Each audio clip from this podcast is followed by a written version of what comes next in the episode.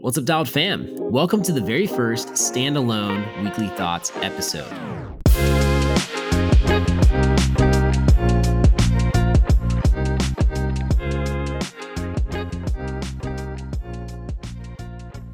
My name is Coach Derek. I'm the owner and head coach here at DialedHealth.com. And I am Amber Simon, the project manager of DialedHealth.com. And this week in Weekly Thoughts, we are going to bring back the weekly quote, which a member reached out and said they were missing. And we realized, when did we drop that? And so we're bringing it back. So let's hit it. What's the weekly quote? Yeah, I'm so happy someone said something because I have no idea where that went and I loved it. And now it is back. So the weekly quote is actually from me. Okay. And this is something I've wanted to say specifically on Instagram for a while now that I haven't. And we're going to say it here first. This is the quote. And gosh, this rings so true. That's great. Congratulations. Now do it again and again and do it again. That's literally my quote. And I'm saying it like that because that is freaking reality. It's almost like no matter what you do, you're only kind of as good as your next I guess, accomplishment or whatever. And I don't want to say that in the way that what you do doesn't matter in the future. You know, who you are now really does impact it. People do remember these achievements and things, and you're going to remember them most importantly. But the truth is, things are so fast in today's world, especially with all that is happening on our connected lives on social media, on the internet, or whatever. If you aren't constantly reinventing yourself, if you're not making that thing you do happen over and over and over again, you are going to become irrelevant. And it's just not an option for you if you want to be successful, especially when you are trying to stand out in that internet world. I think that this doesn't apply to everyone who is trying to do things online, but even at your job, you have to win over and over and over again. You can't do something once that's great and not go the next couple years without doing anything that's great you have to repeat that greatness over and over again to stay relevant, to stay valuable, and to stay really a contributing person that people want to utilize or to like you're to be someone that's really adding value to whatever it is that you do. And I have to remind myself that because it's so easy to try and like sit on something that you've done well. And again, I think that you should celebrate it. I think that you should really enjoy accomplishing stuff and make that time to specifically take it all in because I think that's this is something I've been guilty of a little bit with the vert challenge is that I haven't really stopped to actually enjoy the accomplishment that it really was. And the closest thing I came to that was the premiere that we did, which was really cool to sit down with, do like 60 people and watch this video for the first time with them. And of course, so many people are congratulating me. That was the biggest point where I felt like I got to take it all in. But the truth is, behind the scenes, I had to set up that premiere and it was a lot of work. And we had to edit the video and we had all of these things happening around the vert challenge that made it so busy and to do it the way that we wanted to do it continued to be so busy that i never really took time to like stop and just kind of take it in and absorb it uh, which is okay. I think it's part of where i'm at in life right now. But there have been other areas where i really do stop and like kind of enjoy this win. You know i remember hitting 500 members on the website. That was a time i really stopped and absorbed the win. And so even if it's like a meal or if it's you just taking the long way home on a drive to stay in your zone and like think about what you've accomplished those things are are completely necessary. But as soon as that's over, you have to get back after it because it's great that you did it and you, congratulations, good for you. But now you got to do it again and again and again. And it's got to keep on moving. So that's my quote for you guys. I could probably polish it up a little bit, but I hope it's a message that resonates. I love that message. And I think it goes along really great with the whole fall in love with the process message that you always give, right? It's like you will do it again and again and again if you are in love with the process. Wow. Yeah. Way to tie that up. Thank you. Because that is something I preach and definitely believe in. And it would be miserable if you didn't enjoy the process to at least any extent. So I think that's a really good point to add on. For the second segment of Weekly Thoughts, we are jumping into actually Derek's Weekly Thoughts. Now that we've got the quote out of the way, we're gonna do the rant. This is your rant time. Let's yeah. call it what it is. Why don't you tell everybody what's going down? This is like the time I get to talk without having to get to a point. so here we go. I'm going to tell you about my weekend at the Lions Den crit race. So this came to Sacramento and was something I really didn't want to miss, but it was totally new to me, man. I've never been to a road race in general, let alone a crit race like this. And so I want to talk about the event and then I want to talk about the group ride the next day because something really interesting, like out of the blue, you would never think it happened to you, happened to me on the group ride the next day. And it's it's something I got to talk about. But to tell you about the race first, we'll stay in chronological order here. I decided last minute to bring my son, and I was so stoked that I brought Otto to that. I almost didn't do it because truthfully, going to these events is really good networking for me. You know, their Specialized was there, Garmin was there, like people were, well, unofficially, Garmin was there, I guess, but people I already work with and people that I meet for the first time are there, whether it's racers or Dialed fan members who are coming up or people who just listen to the podcast or follow social media. Like, I want to be able to be on and take it in and talk to new people and all that. So,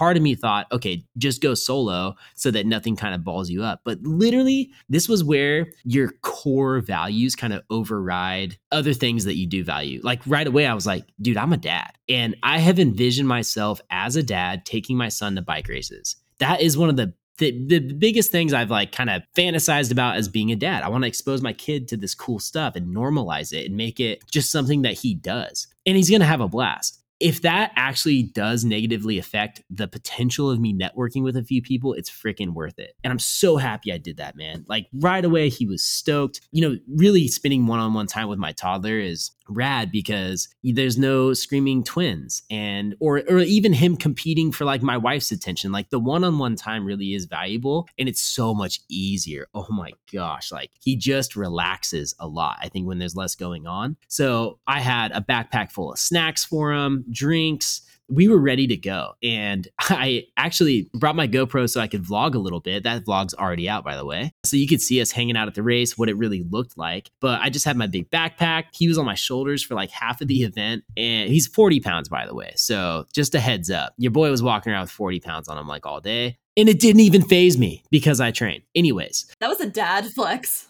that was dad flex. Yo, I could carry a 40 pound toddler all day.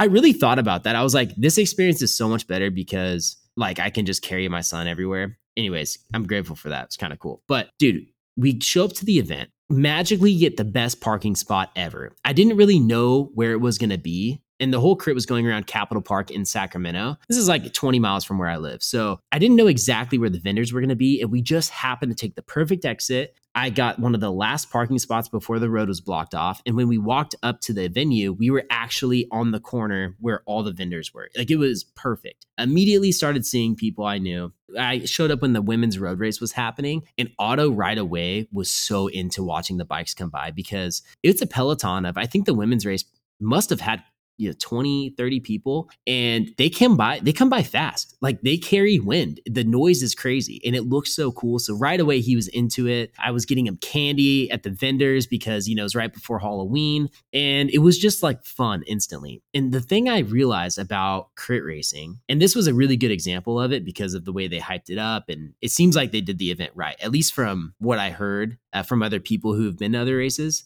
To me it was like this is literally the counter opposite of all the races I've been at my entire life. When you think of downhill racing or enduro racing, you are in a remote location that's typically hard to get to. And even if you get to the mountain, you still got to hike up and find where the trail is. And that's always been a problem for people who come and watch my races over the years. There's people coming down one at a time. It's not the most exciting thing unless you really know the sport and know what they're doing and can see what's happening. If you don't understand the back end of the race, watching it isn't as impressive as the obvious of this huge road peloton coming by at 35 miles an hour, right? And also, you know, like the whole thing around the, I, I, guess that's my big point there. I don't need to ramble on about that. But when you look at a crit race, everything is super contained. The vendors are right there next to the race course. All of the race course is blocked off. It's very obvious. I drove up within a block of where they were literally racing, and you can't miss the action. You are right there. You can see a really good amount of it. They're doing multiple laps. There's energy. People are hanging around. It's like, it's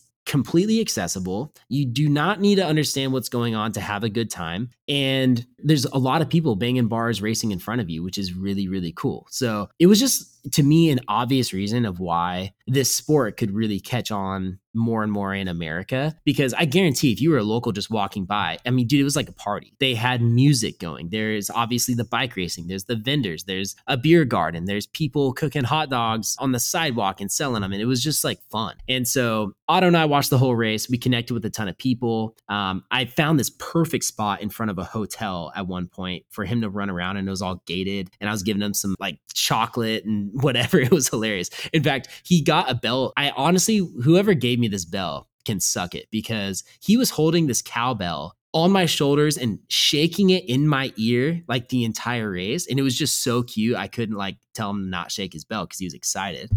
But dude, I was basically deaf in my right ear after that. But yeah, at one point, Otto is on my shoulders. The Peloton comes by and I'm hanging out with friends and I hear him just go, All the bikes, bikes and he's just screaming bikes when they come by. And he's got a chocolate bar in his other hand he's eating it. And i was like you know what? This is exactly what i pictured myself doing as a dad. And so that just made me really proud of that. And it was super fun got home smooth. Congrats to legion and everyone involved in that event. They it seemed like they absolutely killed it. And so the following day there was a community ride with Legion. And so obviously I went home, came back the next day. There's just a very easy road ride up next to the river. It's completely flat, just an out and back. And the whole idea was just get people out ride, talk with the racers, hang out, just like kind of a fun after party that Red Bull put on. And they had pizzas and Red Bull and beers, and it was awesome. So we go out on this ride. Right away, I was connecting with some of the riders who I've been talking with online, which was super cool. Shout out to you, Lancy Pants. Really good meeting you. And we have a new Dialed fan member who's going to be using the programs, the racing for Legion.